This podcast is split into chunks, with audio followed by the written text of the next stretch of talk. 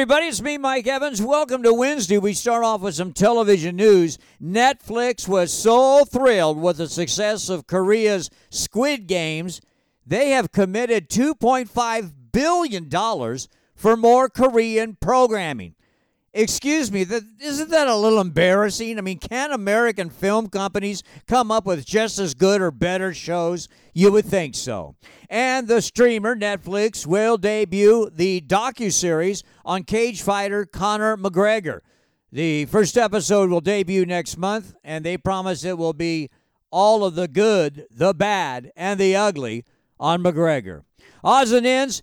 So Taylor Swift is on a national tour, and there are still a few seats available at Atlanta's Mercedes Benz Arena that holds 71,000 people for concerts.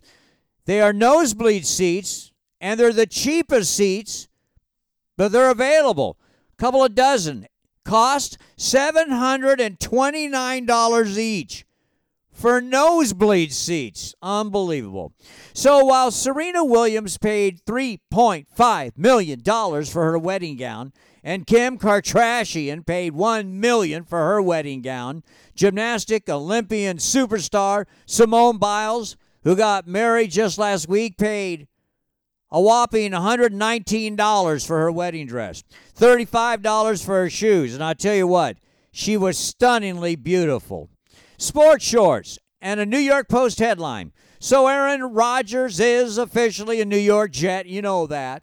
And as for the record, the last time the New York Jets won a Super Bowl, it was before a man walked on the moon.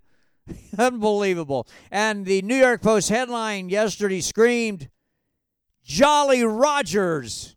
I get it. Neil Young and Stephen Stills did a tribute to their old buddy David Crosby, which reminds me, and if you don't mind, I'd like to share a personal story that means uh, something to me. I want to share a personal story about Neil and Stephen, the founding members of the Buffalo Springfield. When I was a teenager, I did a concert with the Buffalo Springfield.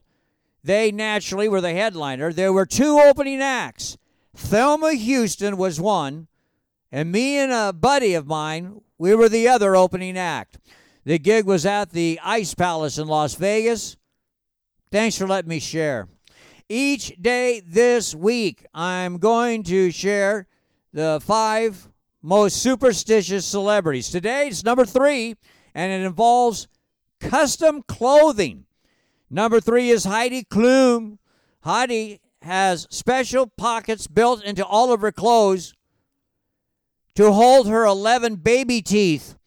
She says she never goes anywhere without her baby teeth because to her, they make her feel safe and secure.